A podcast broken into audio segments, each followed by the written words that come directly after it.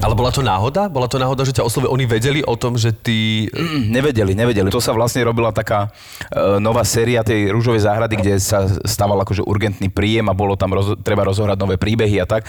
A keďže mali so mnou skúsenosť predtým z projektu Catgirl, kde som robil skrytú kameru a odhalili tam nejaký humor a toto. Toto znie ako vážne porno. Nie, však to, Mali skúsenosť projektu Catgirl. Cat girl.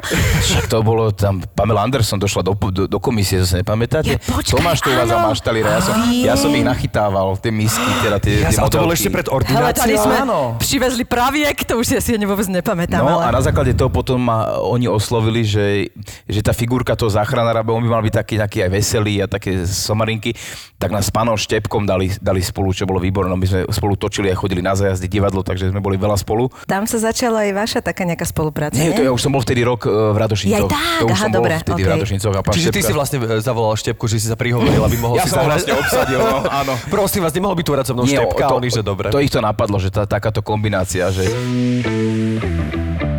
čítať, písať, počítať a zachrániť život. Všetko ostatné je len nadstavba. Ale poviem to tak, ako to cítim. Treba tu akože udržiavať kultúrne dedičstvo spisovateľov, dramatikov, všetko toto. Ale pokiaľ my vymreme na chodníkoch ako národ len kvôli tomu, že nám nemá kto zakloniť hlavu, tak tú kultúru nebude medzi kým šíriť. Že to, toto je to základné, čo treba ľudí naučiť.